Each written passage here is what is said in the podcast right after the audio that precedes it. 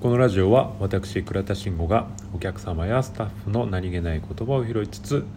あなたの美容に関わるお悩みを少しでも解決につなげていけたらと願う番組です。今回は僕の失敗談的な話をしようかなと思っております。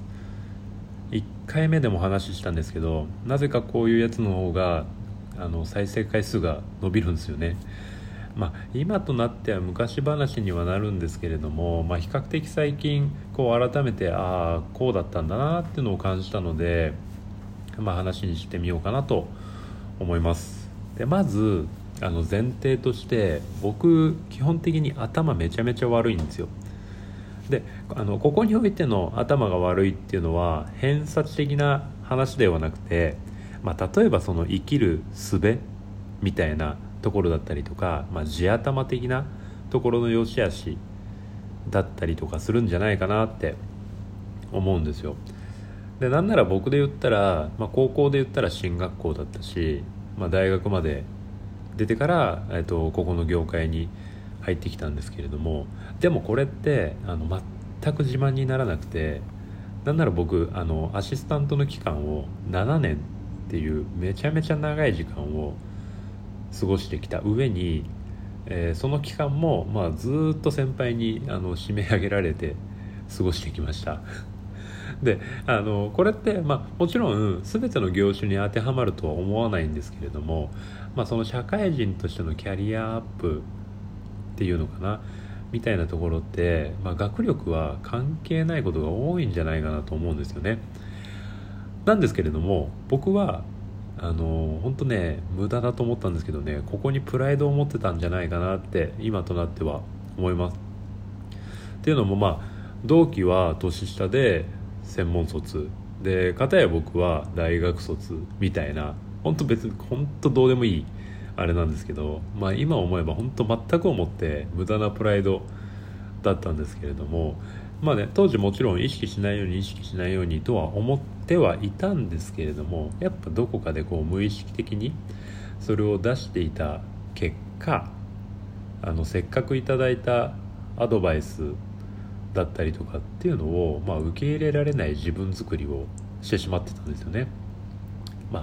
あの人はあの人のやり方、僕は僕のやり方みたいな感じの、スタンスだったかなって思います。そりゃうまくいくわけないですよねし、スムーズにいくわけがないですよね。アドバイスをくれる人たちって、要はその道を、その困難を先に通ってきた人たちで、そういう人たちが、ここはこういうふうに歩いた方がいいよとか、この道は危ないから、この道歩いた方がいいんじゃないみたいなことを言ってくれるのに、僕は全く別の道を歩こうとしてたりとか、もしくはその場であぐらをかいているような状態だったわけですよ。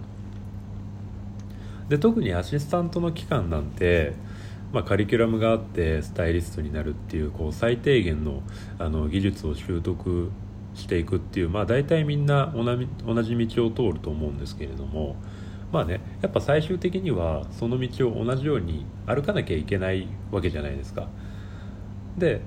そうなってくると僕のスタンスでは、そこに取り掛かるまでの時間を無駄に使ってしまったりとか、進むスピードがものすごくゆっくりになってしまってたりとかっていうのを自分で作ってたわけですよ。これはね、アドバイスする側も嫌になっちゃいますよね。なんかゆっくり歩いてるの見て、それやお前もう大昔に言ったやつじゃんみたいな感じで、ほんと悪循環だったかなと思います。でプラス僕、練習そんなに好きじゃなかったし、飲み行ったりとか遊び行ったりとかが好きがたたったおかげで、結果ね、そのアシスタント期間を7年っていう本当莫大に無駄な時間を使いながら少ない学びしか得られないっていう20代を過ごしたわけですよ。これね、マジで今地獄です。20代のうちにやるべきことだったりとか、やっとけばよかったこと、それを素直に受け入れてればよかったものを、全部繰り越して、生産を今してるわけですよね。なんで、まあ、普通の美容師さん何をとって普通かはわからないですけど、まあ、普通の美容師さんよりも、まあ、やらなきゃいけないことだったりとか行動しなきゃいけないことって今果てしなく多くなってるんですよ。ほんとね、こうならないでほしい、皆さんには、まあ、特にこれからの20代の子たちには。まあ、ただね、この美容師っていう職業柄かもしれないですけれども、まあ、このプライドが邪魔をするっていうこの現象は比較的起きやすいですよね。まあ、僕のようなこの惰性なプライドみたいなものはさておき、美容師って手に職、まあ、いわゆるその技術を売りにしている面があるからなんですよ。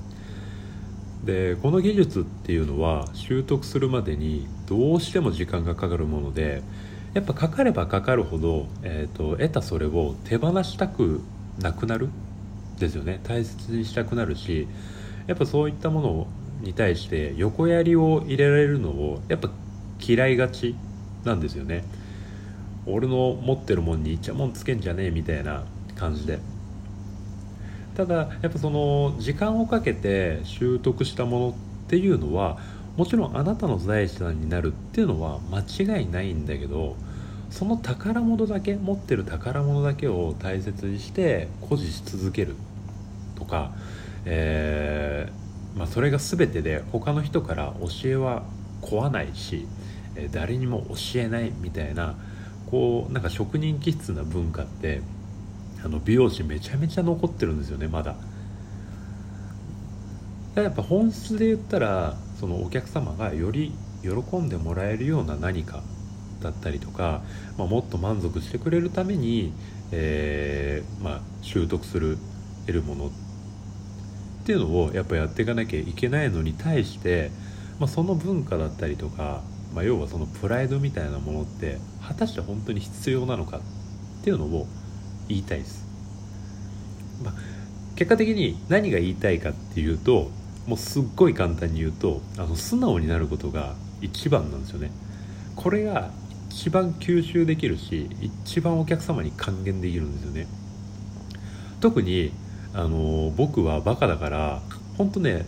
ここしか取り柄ないし、ここ取り柄にしなかったら多分終了するんですよ。でこれやっていかないと本当どんどん美容師、他の美容師さんたちに置いてかれるんですよね。ただこれは僕がその20代を無駄にして結果やっと得られたものなんですよ。本当こんだけのものなんですけれども、今これがものすごく生きてるというか、なんかすごい僕の中ではこれ本当大切なんだなっていうのを感じる機会が多くて、やっぱねこれ本当に今これだけ持ってるだけでも大きく変われるチャンスだと思うんですよね。でこれね本当にこれからの若い人たち、もう美容学生さんもそうだと思うんですけど、僕からのこれアドバイスです。下手なプライドはマジで捨てた方がいいです。本当にいらないと思う。で僕みたいなそのバカじゃない人たち多いと思うんですけど、そのプライド、まあ、もちろん、大切にしなきゃいけないプライドもあると思います。捨てちゃいけないプライドもあると思うんですけれども、で、まあ、よく考えてみて、そのプライドって本当にいるのかっていうところを考えてみたときに、必要ないプライドって多分たくさんあると思うんですよね。でそういったものを捨てて、やっぱいろんな人から教えてもらう、教えを請う、頭を下げるっていう作業って、結構大事だと思います。本当にこれ僕からのアドバイスです。20代棒に振った僕からのアドバイスなのでこれ、ね、結構大事だと思うのでもしよかったら参考にしてみてください。はい、今日はそんなところですかね。最後までお聞きいただきましてありがとうございました。ご質問ご意見ございましたら、Twitter、インスタの DM にてお待ちしております。何か参考になりましたらぜひいいねクリックよろしくお願いいたします。引き続き